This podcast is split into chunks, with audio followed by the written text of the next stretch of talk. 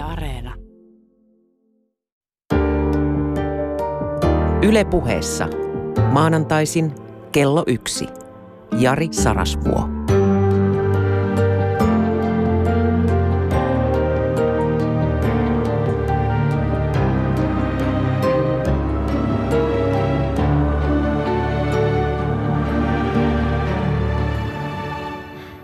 Niin. Sinun ystäväsi Jari Sarasvuo haluaa tehdä tunnustuksen näin isänpäivän jälkeisenä maanantaina. Minäkin lukeudun niihin, jotka tuntevat välillä raastavaa syyllisyyttä oman isyyteni tasosta. Toki, kun katsoo lapsia, kaikkia neljää, niin kenties vähän turhaan, turhan dramaattisesti ei heillä mitään hätää ole – kaikkien elämä menee niin kuin hyvä elämä nyt voi mennä. Ja mitä tulee siihen, miksi niistä lapsista on tullut niin hyviä, siellä on kuitenkin kaksi tuotantokautta. Se ensimmäinen tuotantokausi alkoi 25 vuotta sitten ja tämä nykyinen vajaat viisi vuotta sitten. Eli ihan selvästi kahdessa eri sukupolvessa vaiheessa on menty lapsia tekemään yhteensä neljä. No miten niistä on tullut sitten kumminkin, varsinkin näistä kahdesta vanhemmasta, niin tolkullisia pentuja. Tässä nousee mieleen tämä Morgensternin sitaatti, joka käsittelee siis kasvatusmetodia. Ja se kuuluu näin. Paras kasvatusmetodi lapseen nähden on hankkia tälle hyvä äiti – No tähän on siis ihan taantumuksellista roskaa. Varmaan joku, no joskus ennen oli niin, että isät eivät juuri kasvatukseen osallistuneet. He kenties ojensivat tai olivat tällainen pelottava auktoriteettimalli, johon vedottiin, jos jostain syystä äidin sana ei riittänyt. Mutta eivät he aina silloin joskus ennen muinoin sukupolvia sitten lapsiaan kasvattaneet. Tai sen käsitteen kasvatus, merkitys oli ihan toinen. Mutta hei todellakin ilman sukupuolirajoitteita, niin öö, toinen ajatus tähän liittyen, ja tämä olkoon kantava ajatus koko tämän vanhemmuusteeman ajan, sen seuraavat 52 minuuttia. Se kuuluu näin – kasvattakaamme lapsemme niin, että hankimme heille hyvät vanhemmat. Siis vaikka kasvatusneuvot voivat toimia, ja toivon mukaan onnistun kertomaan, milloin ne toimivat ja erityisesti mitkä kasvatusneuvot vaikuttavat aika toimivilta, niin tosiasiassa sen lapsen niin kuin mahdollisuus oppia luottamaan elämään ja oppia rakastamaan, tekemään työtä ja leikkimään – kussakin elämän vaiheessa, se on niin kovasti riippuvainen siitä, että vanhemmat ovat kasvaneet täyteen aikuisuuteen. Nykyisin puhutaan hyvekasvatuksesta. Ja sillä tarkoitetaan siis sellaista energiaa tai voimaa, jossa tekoina ilmenevä luonteen pyrkimys jalostua ja kerätä hyvinvoinnin voimavaroja tuottaa myös sen, mitä kutsutaan vanhemmuudeksi tai kasvatukseksi tätähän tapaili jo valistuksen kantaisa Voltaire, joka sanoi, että esimerkit oikaisevat paljon paremmin kuin moitteet. Sehän on totta. Ei ihminen puhuttua sanaa tai edes kovaa kättä usko. Hän uskoo sitä esimerkkiä, jota hän päivästä toiseen todistaa. Ja sen takia tämä hyve, joka on siis energiaa, se on voimaa – se on kapasiteetti nousta sieltä perusheikkouksien, jota muutama viikko sitten kutsuin synneiksi. Syntiä parempi termi on muuten perusheikkous. Ihmisessä on heikkoutta, jonka armoille hän jää, ellei hän valitse yrittää kasvattaa itseään ja kasvaa vahvemmaksi ja viisaimmaksi tässä maailman haasteiden joukossa. No yhtä kaikkia nämä perusheikkoudet ylittävä hyve on siis ihmisen luonteen jalostamista. Ja silloin kun elämään kuuluu se vanhemmuuden rooli, niin siitä osalliseksi pääsevät tietenkin myös lapset. Mainitsin jo, että on kaksi tuotantokautta.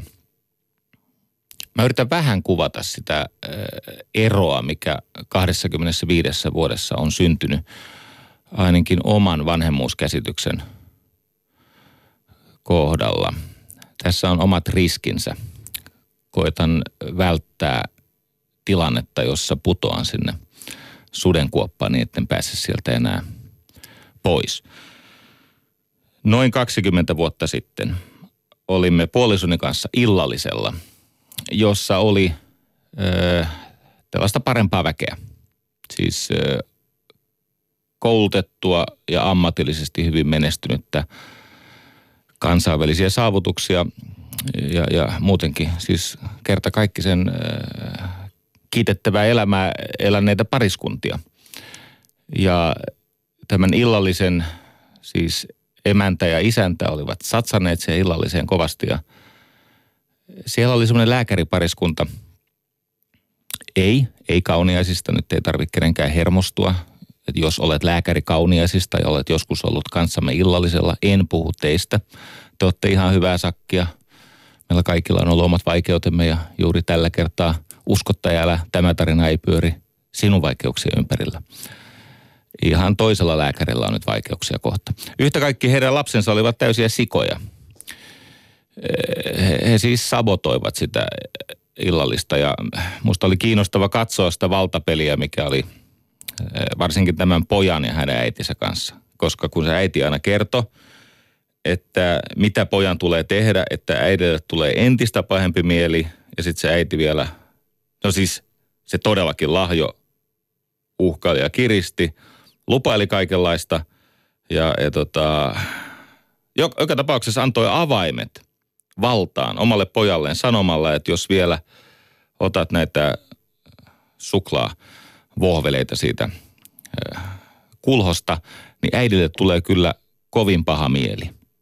Jolloin tämä poika Juokkim, se suorastaan syöksyi sinne kulhoon, kaatoi sen ja, ja, ja suklaisilla tahraisilla käsillään, paitsi ahmi – ahmi niitä yli kaiken järkevän mitan, niin töhri vähän vastamaalattua seinääkin.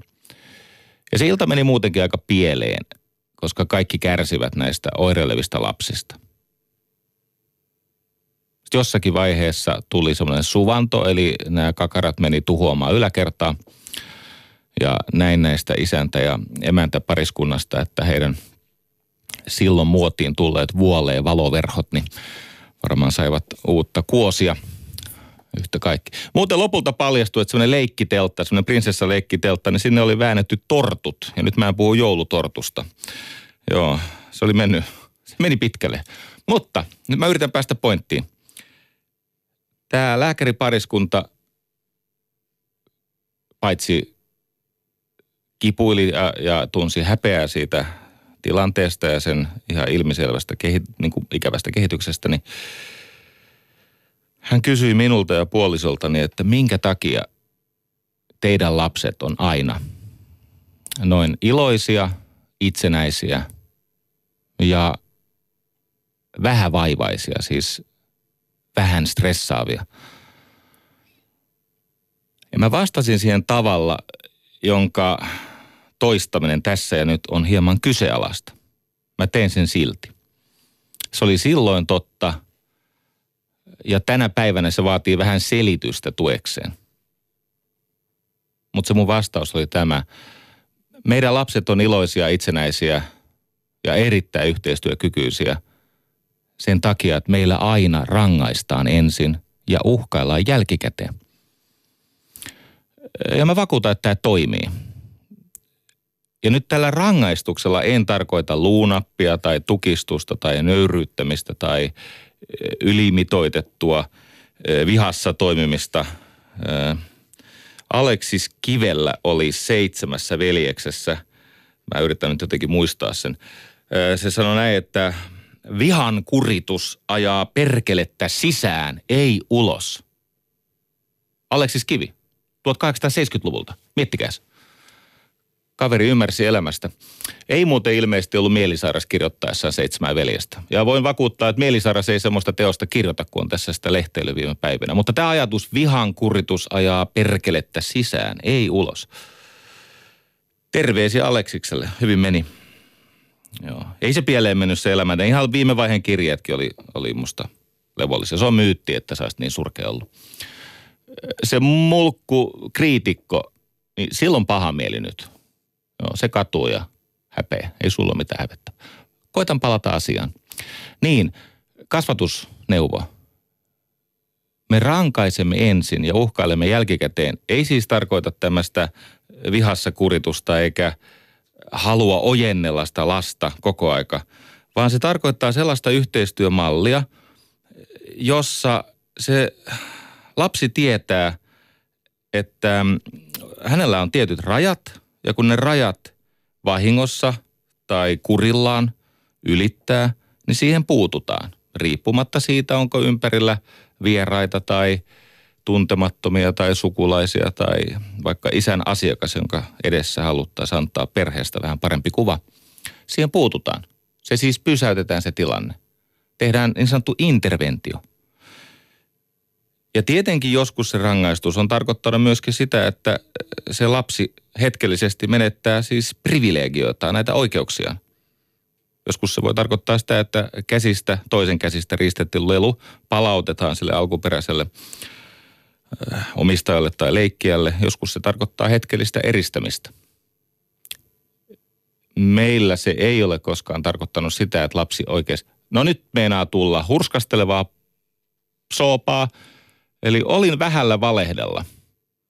Kuunnelkaa muuten siis varuillanne näitä juttuja, koska välillä intoudun omasta jaloudestani niin kertakaikkisesti, että huomaa maalaavani itselleni kuvaa Jari Sarasvuosta, joka olisi ollut silloin 20 vuotta paljon nykyistä kypsempi. Eihän mä pysty näihin ihanteisiin tänä päivänäkään, puhumattakaan silloin, kun oli hirveä stressi ja pelko siitä, että media ei tykkää. Joo. Eli on totta, että olemme joskus käyneet takavarikoimassa tietokoneen tai sängystä patjan. No se oli bullshittia. Ei olla viety sängystä patjaa, mutta tietokone on viety. Kännykkä otettu pois. Mutta tämä ajatus, että kun kaikessa kanssakäymisessä on aina valta läsnä. Ja kasvatuksessa on niin ikään. Siinä on vastuita, siinä on valta-asetelmia, siinä on vapauksia, joita ansaitaan oman kypsymisen tahdissa. Niin tietenkin siinä on sellaisia tilanteita, jossa vanhemmilla on kiusaus alkaa joko mielistellä, eli lahjoa – tämähän on surullista, kun, va, la, niin kuin vanhemmat kerjäävät lapseltaan rakkautta, koska heillä on niin hirvittävä rakkauden nälkä, niin he yrittävät mielistellä, että jos edes toi lapsi narahtaisi siihen, että minusta on helppo pitää. No mitä enemmän sä kerjäät lapseltasi rakkautta lahjoamalla, sitä enemmän se lapsi ilmaisee halveksuntaa. Ei sellaista turvallista, kunnioittavaa kiintymystä. On luonnollista, että me lahjomme, mutta meidän pitäisi pidättäytyä siitä. On luonnollista, että me käymme kauppaa siitä, kuinka arjen tulisi sujua. Eikö niin se on kiristämistä? Käydään siis kauppaa siitä, että jos oot kiltti, niin saat sen ja sen lahjan, tai kun oot pyytänyt tätä ja tätä, niin toimimalla nyt päästämällä minut nolosta tilanteesta tästä pälkähästä, niin voidaan sitten huomenna käydä kaupassa. Tämmöistä kuulee – mutta se ei toimi. Ei arjesta tule käydä kauppaa. Arki on perusta, jolle kaikki hyvä elämä rakentuu. Eikä varsinkaan pitäisi uhkailla, koska hyvin usein se johtaa siihen, että niitä uhkauksia tulee ja tulee ja tulee. Ihmiset muuten, mä haluan sanoa tämän tosi tarkkaan. Ihmiset ovat sokeita ja kuuroja sille, kuinka paljon heidän lapsivuoropuhelussaan on uhkauksia. Kuinka paljon he lausuvat tyhjiä uhkauksia, jolla he inflatoivat, tekevät tyhjäksi omaa valtaansa. Sitä yhteistyön tämmöistä perusvaluuttaa siitä, että äidillä tai isällä on oikeus päättää siitä, kuinka arki menee. Ja lapsella on oikeus niitä rajoja muokata tai avartaa sen oman kypsymisensä ja oppimisensa myötä. Tämä äh, illallisella päähän pälkähtänyt lause, jota mä oon kyllä toistanut ilokseni, kun joskus kun kuulen omasta suustani fiksun ajatuksen, niin kiinnyn siihen epäterveesti. Tämä, että me rankaisemme ensin ja uhkailemme jälkikäteen, se siis ei tarkoita, johan se on sanottu. Etköhän sä tajuu, sä oot fiksu ihminen. No niin. Mutta vältä uhkailua, kiristystä ja lahjontaa. Mä oon joskus istunut oikein alas ja miettinyt, että mikä on kasvatuksen tehtävä. No ensinnäkin se termi kasvatus on musta vähän hankala. Koska niin iso osa kasvatuksesta on tosiasiassa ihan biologista kypsymistä ja elämänkulkua. Ja toinen syy, miksi mä vähän vierastan sitä sanaa kasvatus, on se, että se kuitenkin pitää sisällään sellaisen auktoriteettiasetelman, joka ei loppupelissä yli ajan sittenkään ole kestävä, eikä mielekäs, ei kummallekaan eikä millekään osapuolelle. Mä haluaisin kasvatuksen sijaan, aina kun muistan tässä suorassa lähetyksessä ääneen ajatellessani puhua vanhemmuudesta. Vanhemmuudesta, johon liittyy joskus äitiys tai isyys, mutta sen ei tarvitse olla biologista äitiyttä tai isyyttä. Se on vaan vastuuta siitä lapsen elämän perustan luomisesta ja siitä, että mistä kapasiteetista kasvaa kyky rakastaa, kyky tehdä työtä ja kyky leikkiä vielä vanhoilla päivillä. Pidän muuten siitä ajatuksesta, että lasta nyt se tulee taas se sana, mutta ei mitään. Lasta kasvatettaessa on, hy- on ajateltava hänen vanhuuttaan. Eli mihin tämä kaikki lopulta johtaa. Ei ainoastaan siitä, se hetki, jossa selvitään siitä tilanteesta tai vanhemmat pääsevät vähän helpommalla, kun se lapsi suostuu niihin sääntöihin, vaan mitä se tarkoittaa lapsen kannalta lopulta. No niin, vanhemmuudesta olen ajatellut, että vanhemmalla on kolme tehtävää – suhteessa lapseen, suhteessa puolisoon, jos molemmat vanhemmat ovat samassa taloudessa. Ne kolme tehtävää ovat rakastaa, rajoittaa ja haastaa. Ja näillä on vielä semmoinen suhde, että ensimmäiset ainakin niin kuin sanoisin kolme neljä vuotta, niin se rakastaa riittää tosi tosi pitkälle. Eli että se rakastaa on se ylivoimaisesti tärkein osuus sitä vanhemmuutta. Mutta tietenkin lasta pitää varjella vahingolta ja erilaisilta turhilta haavereilta. Sen takia lasta pitää myös rajoittaa. Ja kun se lapsi alkaa syntyä subjektiksi, eli alkaa kokea sitä erillistä minuuttaan, johon liittyy nämä tahtokaudet tai uhmakaudet, joita ennen kutsuttiin uhma-iäksi. Uhma-ikä on käsitteenä vähän hämmentävä, koska se pitää sisä, sisällä lupauksen, että se uhma-ikä loppuisi. Ja mä muistan ensimmäisten lasten suhteen, meillähän myytiin tämmöinen valhe, että se uhma-ikä on, se alkaa siinä ehkä kahden ja puolen ikävuoden kohdalla ja se jatkuu noin vuoden puolitoista ja se oli se uhma-ikä. Hei, pidä paikkaansa. Koska kun se lapsi syntyy subjekti, subjektiksi, hän tulee tietoiseksi omasta persoonastaan ja pyrkimyksistään ja ainutkertaisesta elämästään, niin hänellähän on uhmaa vanhempiinsa nähden, jos kaikki on hyvin. Öö, kunnes isän tai äidin omat voimat alkavat hiipua ja se lapsi ihan kirjaimellisesti aikuisena tulee rinnalle. Ja lopulta toivon mukaan tarjoaa meille sitä lempeää ja lämpöä ja ehkä perään katsomista, johon me emme itse enää kykene, sit kun olemme tarpeeksi vanhoja. Mutta rakastaa. Minun maailmassani rakastaminen ei ole tunne, se on päätös tehdä työtä sen toisen ihmisen hyvinvoinnin eteen.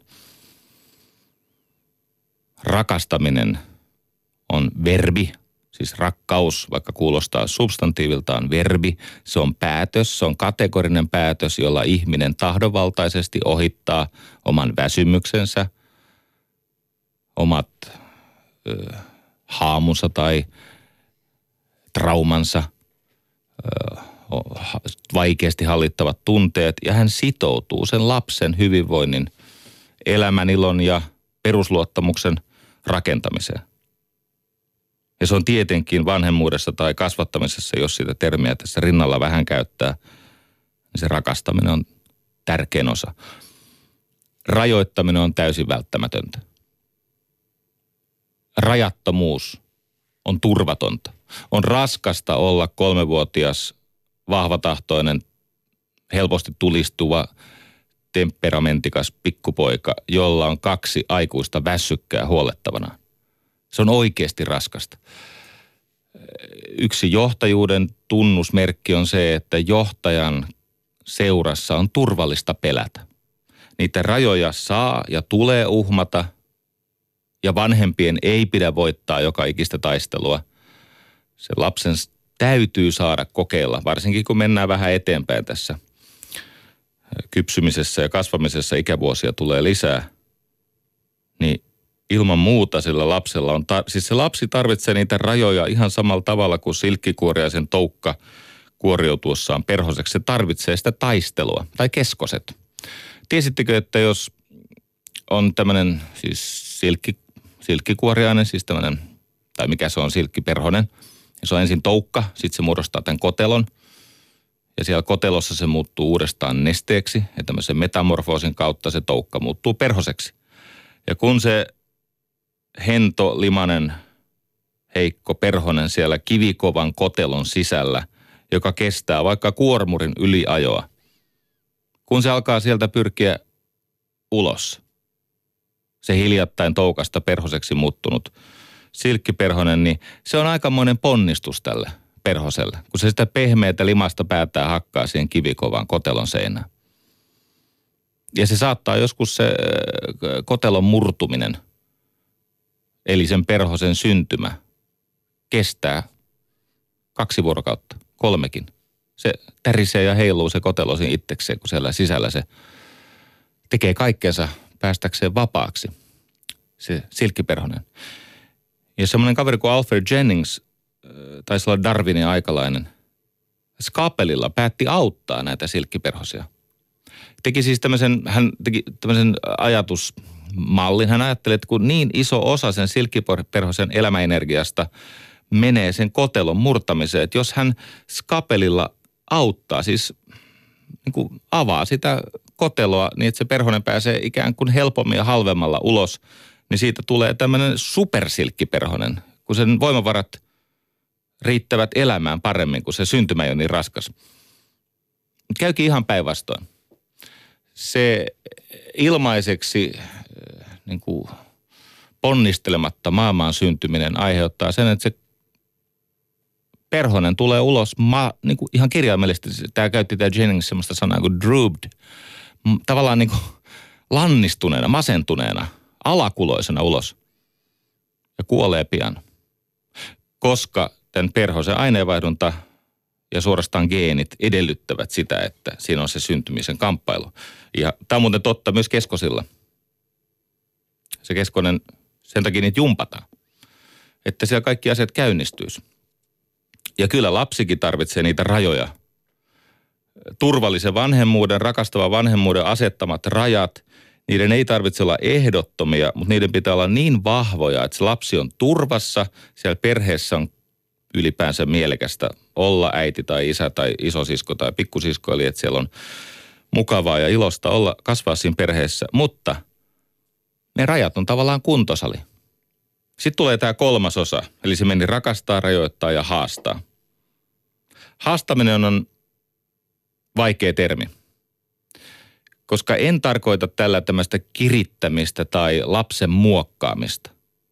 Tarkoitan sellaista haastamista, jossa aina kun se lapsi oppii jotain, sille lapselle tarjotaan tilaisuus oppia jotain vaikeampaa palkitsevampaa, kiinnostavampaa, enemmän sitä elämänpiiriä avaavaa. Ja läheskään aina se haaste, ja siis toivottavasti se haaste ei tule isän tai äidin tarjoilemana, vaan sepä tuleekin sen lapsen oman keksimisen tai löytämisen tuloksena. Se lapsi keksii, mistä hän pitää. Ja sitten kun on näitä herkkyyskausia, siis semmoisia kausia, joissa lapsi on kiinnostunut milloin musiikista ja hetken kuluttuu matematiikasta ja piirtämisestä ja urheilusta, niin näissä herkkyyskausissa sen lapsen täytyy saada turvallisesti omaksua niitä haasteita, jotka on hänelle mielekkäitä ja mahdollisimman monipuolisesti. Ja sitten jos sattuu olemaan niin, että se lapsi on taipumuksiltaan jotain sellaista, mitä kutsutaan lahjakkuudeksi, niin onhan se suuri lahja vanhemmilta lapselle, että se lapsi saa panna kaiken peliin. Joskus se tarkoittaa siis sitä, että ihmisestä tulee siitä lapsesta varttuu viulisti tai ammattiurheilija tai mikä tahansa. No niin. Vain siellä voi olla lapsia, jossa on aikuisia. Muistatteko William Goldingin Kärpästen herran? Kun ne lapset joutuivat sinne autiolle saarelle ilman vanhempia, nehän pakko sopeutui. Heidän, heidän psyykensä ö, aikuistui ja heistä tuli semmoisia aikuisen karikatyyriä tai hirviöitä. Osasta tuli hienoja, sielukkaita aikuisia ja osasta tuli väkivaltaisia. Se aikuisuuden vaatimus, sehän on totta, itsestään selvästi totta kai siellä myös työelämässä. Eli ei ole turvallista olla hyvä työntekijä tai ammattilainen, ellei se esimies ole sen suhteen aikuisempi puoli.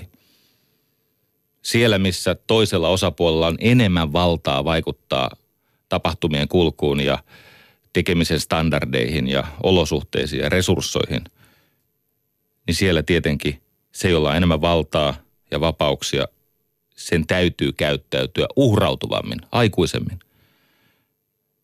Mutta missään tämä ei ole yhtä totta kuin lasten suhteen.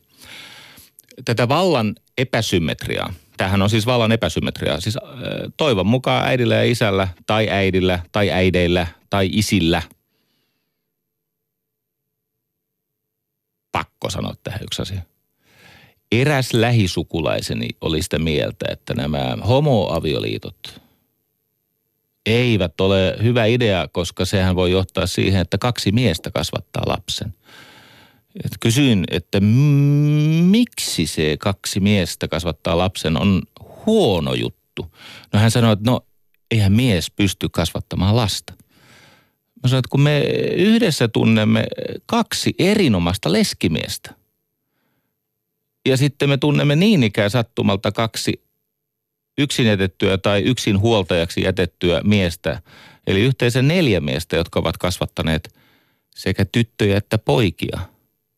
Niin näistä tytöistä, joiden nimiä en tässä mainitse, ja hyvällä tuurilla kukaan ei tunnista itseään, no se meni jo.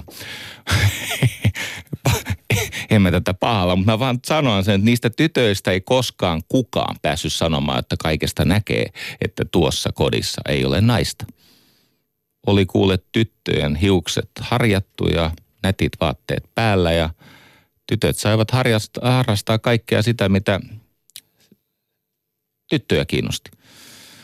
No miksi siis kaksi leskimiestä ja kaksi yksihuoltaja isää pystyy kasvattamaan yhteensä toistakymmentä lasta – niin miten se asia muuttuu, jos sitä vanhemmuuden taakkaa jakaakin kaksi miestä? Sehän vaan paranee se yhtälö. Kippis.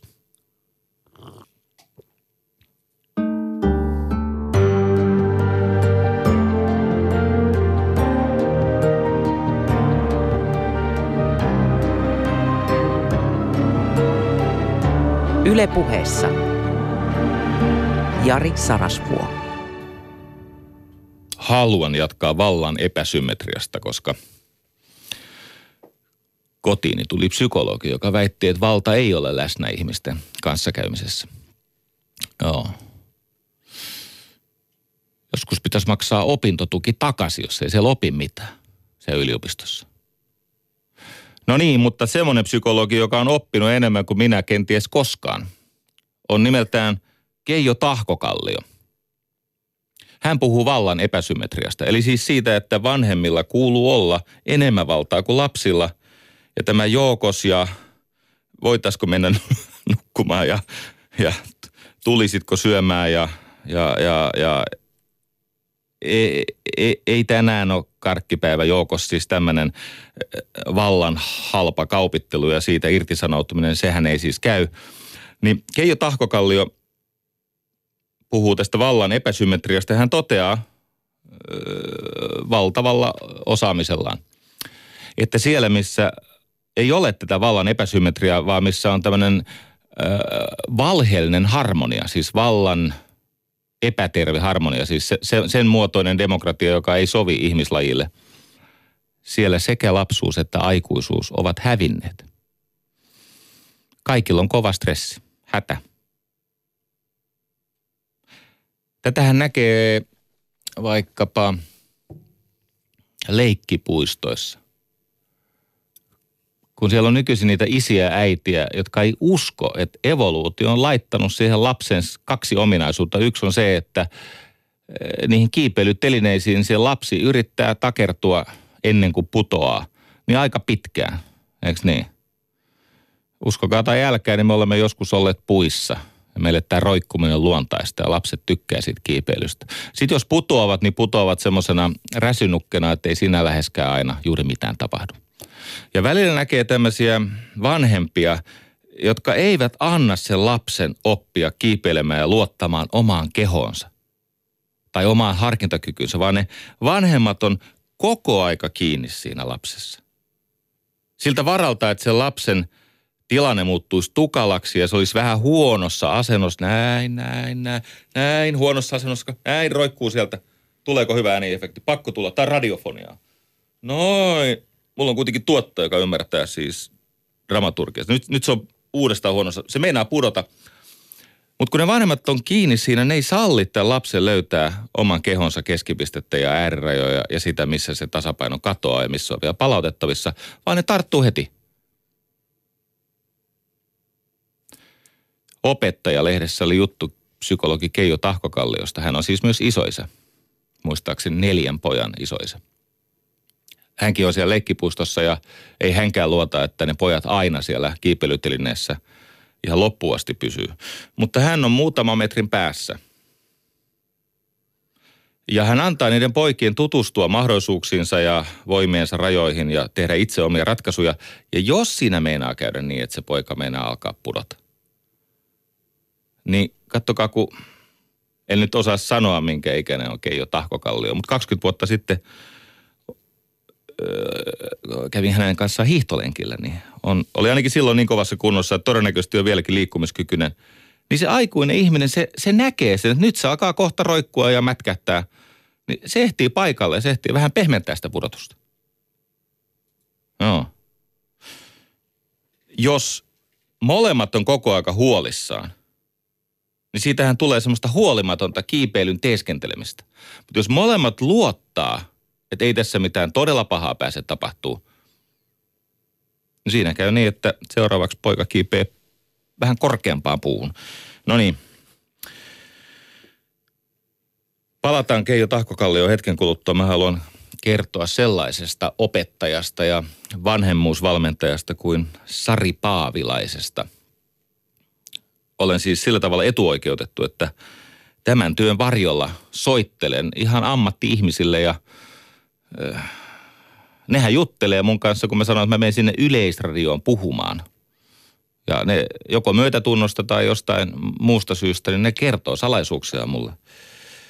Sari Paavilainen opettaa siis ammattikorkeakoulussa englantia ja draamaa, mutta hän opettaa myös tällaista rakentavaa vuorovaikutusta, jonka nimi englanniksi on kiinnostavampi – se on siis tämmöinen non-violent communication. Erityisesti noissa rikosseuraamushommissa käytetään sitä. Siis se on semmoinen vuorovaikutus, joka ei muutu valtataisteluksi. Turhaksi valtataisteluksi. Mutta hän on myös vanhemmuusvalmentaja. Eli kun se lapsi on ohittanut sen ihan tämä vauvajien, niin, niin Sari Paavilainen voi auttaa vanhempia. Ja hänellä on aika hyvä teoreettinen pohja ja, ja todella käyttökelpoinen malli. Siis niin käyttökelpoinen malli, että mä luulen, että ainakin minä neljän lapsen isänä, kun mä sen kuulin sen mallin, niin mä ajattelin, että no, luulen tajuavani aika paljon tosta ja, ja itse asiassa jos tulee tiukka tilanne, niin pystyn hyödyntämään. Siinä siis jaetaan tämä kasvatus tai vanhemmuus kahteen päälinjaan. On tämä hallitsemismalli, joka on niin kuin englanniksi se on power over. Eli että sä hallitset, sä, siis sä niin kuin yl, se lapsi on pysyvästi alisteisessa asemassa sinuun. Eli siinä hallitsemismallissa ajatellaan, että ihminen on tämmöinen villi, jota pitää opettaa juuri oikeille tavoille, jolloin vanhemmat sisäl, siis ne siirtää lapseen oletuksia siitä, mikä on oikein, mikä on väärin ja, ja kasvattaja määrittelee ne. No tässä on semmoinen ongelma, että se opetetaan se lapsi tottelemaan vähän liian kuuliaisesti ja siinä on pyrkimys luoda sellainen niin kuin auktoriteettiesikuvan ohjaama malli. Ja se on, se on siis ongelmallista. Se on ongelmallista, ongelmallista monen takia. Siis tämä Nietzschekin sanoi siis hienosti, että tota, nuorukainen pilataan, jos hänet johdatetaan kunnioittamaan sa- samoin ajattelevia enemmän kuin toisin ajattelevia. Siis kyllähän nämä fiksuimmat on tämän aina tajunnut. Nuorukainen pilataan. Nämä on nämä vähän seksistisiä, mutta nämä on siis yleensä tarkoitettu miehiä, mutta äkäs nyt hermostuko siellä. Maailma on nykyisin parempi kuin Nietzschen aikoista, paitsi Nietzsche oli hermoheikko. Paljon enemmän hermoheikko kuin meidän Aleksis Kivi. Mutta se ajatus on hyvä. Nuorukainen pilataan, jos hänet johdatetaan kunnioittamaan samoin ajattelevia enemmän kuin toisin ajattelevia. Ja se tulee juuri tästä hallitsemismallista. No, sitten on toinen malli. Se nimi on kumppanuusmalli.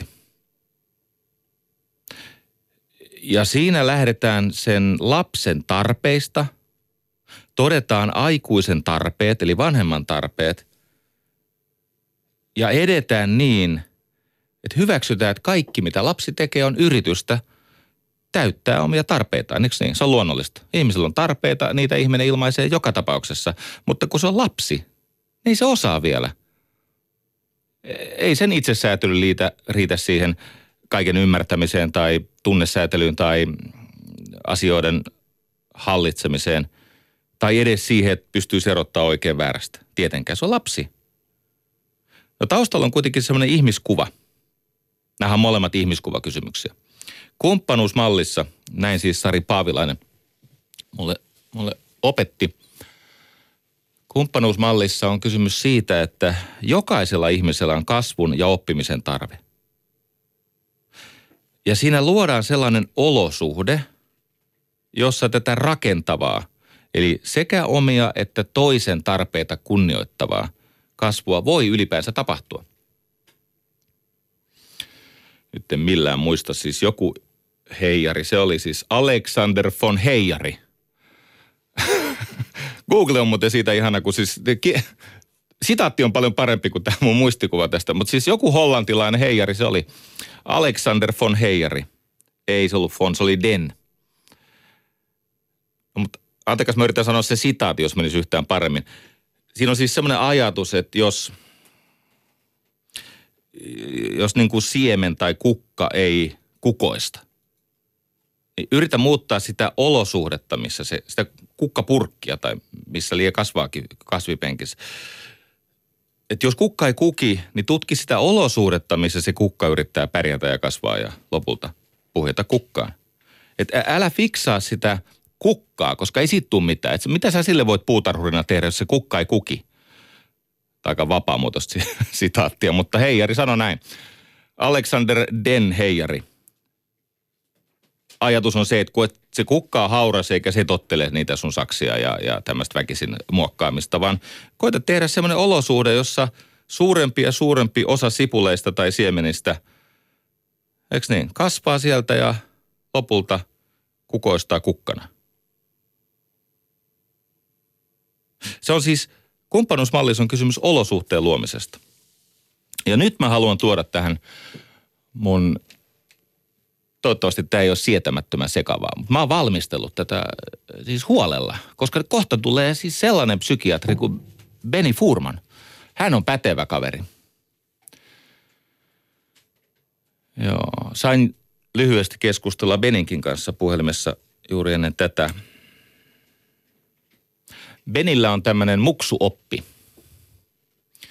Ja se on yksi näitä Suomessa jostain syystä pimentoon tai salaisuukseksi, jäänyttä tai jää, jääneitä ajatuksia. Tämä muksuoppi ansaitsisi enemmän huomiota. Kuitenkin aika paljon mediassa puhutaan kasvattamisesta ja vanhemmuudesta ja johtamisesta. Ja tämä muksuoppi on osoittautunut kansainvälisesti erittäin ansiokkaaksi. Itse asiassa siellä, missä tämmöinen autoritäärinen kunniakulttuuri eniten runtelee kansankulttuuria, ihmisten hyvinvointia ja totta kai nuoria tai lapsia, niin siellä tämä muksuoppi on vastaanotettu suurimmin kiitoksin. Mä kerron hyvin lyhyesti tämän Benny Furmanin, tai no Ben Furman, mutta me, jotka ylennämme itsemme hänen ystävikseen, niin me kutsumme häntä Beniksi. Eikö niin? Se on tämmöistä tuttavallista. No niin, hän on kuitenkin kaiken muun hyvän lisäksi, josta Suomessa saa halveksuntaa, mitätöintiä ja suoranaista vihaa palkakseen, niin kuin hänenkin osansa on ollut. Toki onneksi jo 25 vuotta sitten. Se on helpottanut. Muksu oppi. Toimii muuten myös johtamisessa. Siinä ajatus on tämä. Kaikki ongelmat ovat tosiasiassa ainoastaan joukko taitoja, jotka pitäisi tunnistaa ja joita pitäisi yhdessä harjoitella. Ajattele, jos olet isä tai äiti tai isoäiti tai isoisä tai tai vai jos, et ole, jos olet isä Mitro, jolla ei ole lapsia. Isä Mitrolla ei ole lapsia, mutta hän on kuitenkin isä Mitro, eikö niin?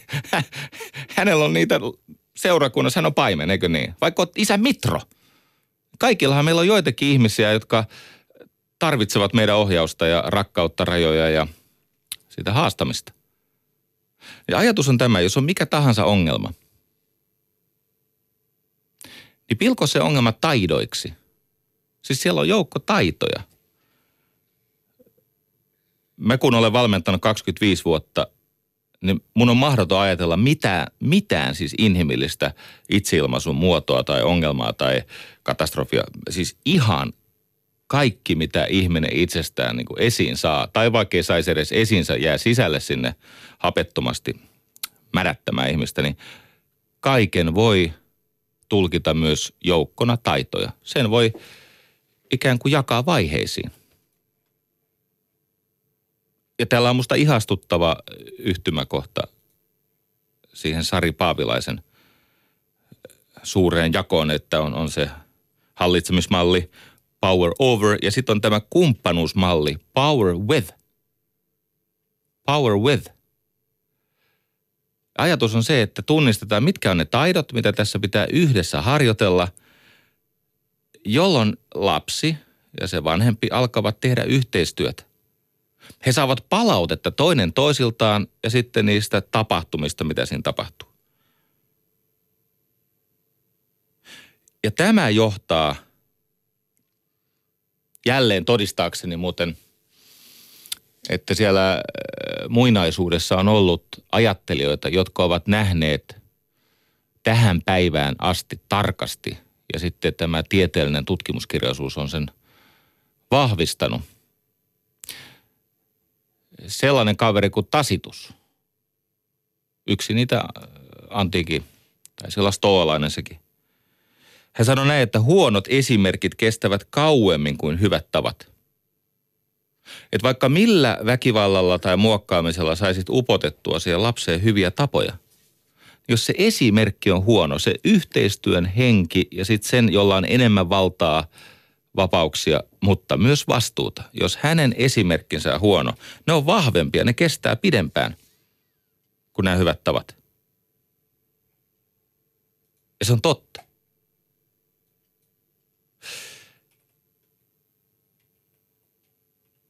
Nyt semmoinen lause, mikä ehkä olisi pitänyt onnistua niin kuin sanomaan ääneen jo puoli tuntia sitten, mutta sanotaan nyt tässä – Mä olen ollut hetkittäin kelvoton isä. Ja jos sulla on lapsia, olet sitten äiti tai isä tai mikä oletkin, niin niin olet ollut sinäkin.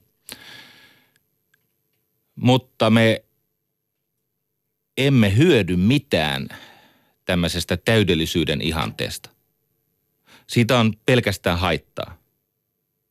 On hyvä tuntea syyllisyyttä, koska syyllisyys on voima, joka saa meidät nostamaan tasoa, me, niin kuin, me nostamme tasoamme.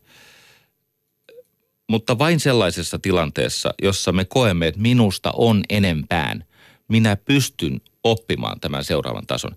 Mutta jos sitä syyllisyyttä kokee määräänsä enemmän, niin se syyllisyys tislautuu häpeäksi, joka tarkoittaakin jo, että minä olen huono. Se ei enää olekaan ajatus, että mä pystyn parempaan, vaan tämä menee pieleen just sen takia, että mä olen huono.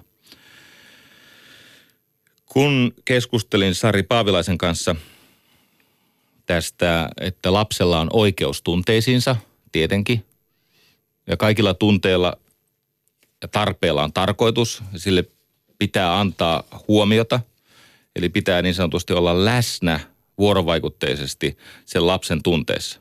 Tämä on tämä humanistisen psykologian vuorovaikutuksen ydin, että minä näen sinut, minä ymmärrän sun tunteita, mä hyväksyn sun tunteet. Tunteet eivät tarvitse lupaa, mutta kaikki käyttäytyminen ei ole luvallista. Kaikki käyttäytyminen ei ole oikein, mutta tunteet, eikö niin kun harmittaa tai suututtaa, niin se on ok. Mutta jos sä sen perusteella lyöt, se ei ole ok. Eikö yksinkertaista? Ja jos antaa niille tunteille huomiota ja oikeuden olla olemassa, eikä kiistä sitä ihmisen tarvetta ilmasta sitä tunnetta. Ja siinähän käy niin, että ihminen, hän saa ikään kuin voimaa tähän itsesäätelyyn. Tai siihen, että pystyy ohjaamaan tunteita. Ja se on yksi vanhemmuuden tärkein tehtävä. Opettaa sitä lasta ohjaamaan omia tunteita. Auttaa siinä. No niin. Nyt täydellisyysharha. Tietenkin saat ihan paskakasvattaja. Mutta se ei kaada tätä peliä. Kato, kun tämmöinen psykoterapeutti kuin Jasmine, Jasmine Lee Kori, Jasmini, joo, Jasmini Kori. Hän on kirjoittanut semmoisen kirjan, englanniksi on The Emotionally Absent Mother. Siis tunneelämältään poissa oleva äiti. Ja hän on jollakin perusteella päätynyt semmoiseen väittämään, että se, että emotionaalisesti poissa oleva äiti ei onnistu olemaan läsnä sen lapsen tunteissa ja auttamaan sitä lasta ohjaamaan tunteitaan kohti rakentavaa käyttäytymistä tai tarpeen tyydytystä, niin se, että 70 prosenttia sen äidin ja lapsen vuorovaikutuksista ei onnistu, ei kaada tätä peliä. Se riittää, että 30 prosenttia, en tiedä mistä luvut tulee, mutta jos kolmessa tapauksessa kymmenestä onnistut olemaan läsnä ja tarjoamaan rakkautta, rajoja ja mielekkäitä haasteita, niin se riittää. Luin sellaisen, hän on psykiatri tästä kirjasta annettu tai myönnettiin Pulitzer-palkinto. Kaverin nimi on Bruce D. Perry. Bruce niin kuin Bruce Wayne, lepakkomies, ja Perry niin kuin, mikä se on, päärynä. Tai joku, ei se ole päärynä, joku, joku siiderimerkki se on, mutta kyllä sä kuulet sen Perry. Bruce D. Perry. Kirjan nimi on The Boy Who Was Raised as a Dog. Poika, jota kasvatettiin kuin koira. Siellä on monen karmaisevan tarinan joukossa semmoinen iso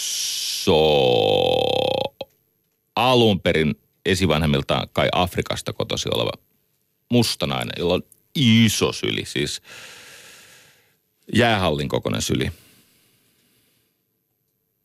Ja hänellä on tämmöinen tapa, että hän ottaa tämmöisen oireilevan, jopa kymmenvuotiaan pojan – siihen valtavaan syliinsä, alkaa heijata siellä rintojen välissä. Siellä se poika hölskyy, kun ennen aikaa pikkasen vajaasti täytetyssä vesisengossa. Näin.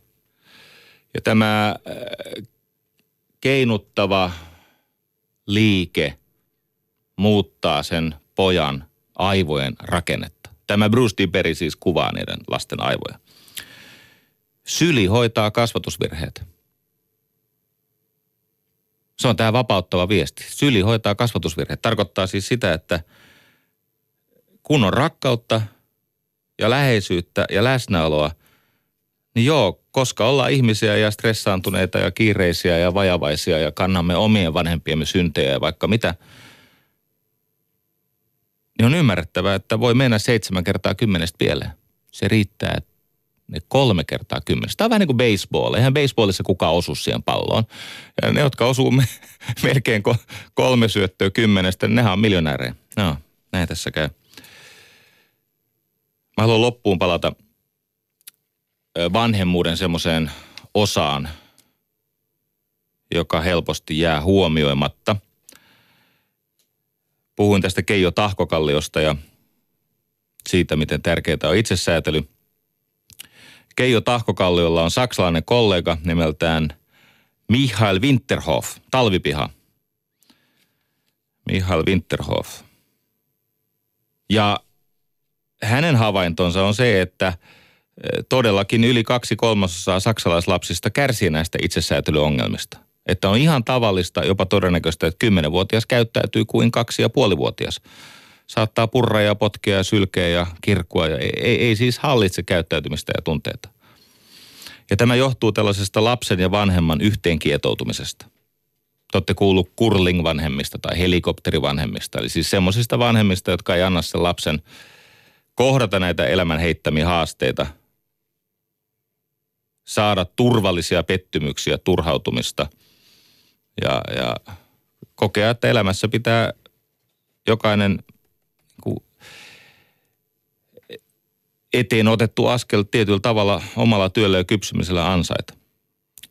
Ja tämä yhteenkietoutuminen on siis sitä, että vanhemmat pelkäävät aiheuttamasta, siis he pelkäävät sitä, että he tuottaisivat lapselle pahaa mieltä. Ja nyt kuitenkin ilman sitä turhautumista, pettymystä, ansaitsemista, niin lapsi ei opi tätä itsesäätelyä. Se on taitojen taito.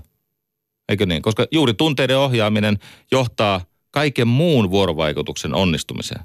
Ja tämä perusta luodaan kolmen ensimmäisen elinvuoden aikana. Nyt se itsesäätely ei onnistu, jos vanhempi ei kestä lapsen tunteiden voimaa. Et se vanhempi on jäänyt niin heikoksi – että se ei omassa stressissään ja toimeentulon murheissaan ja oman rakkaudettoman, rajattoman ja, ja niin kuin haastettoman kasvatuksen takia, hän ei kestä lapsen tunteiden voimaa.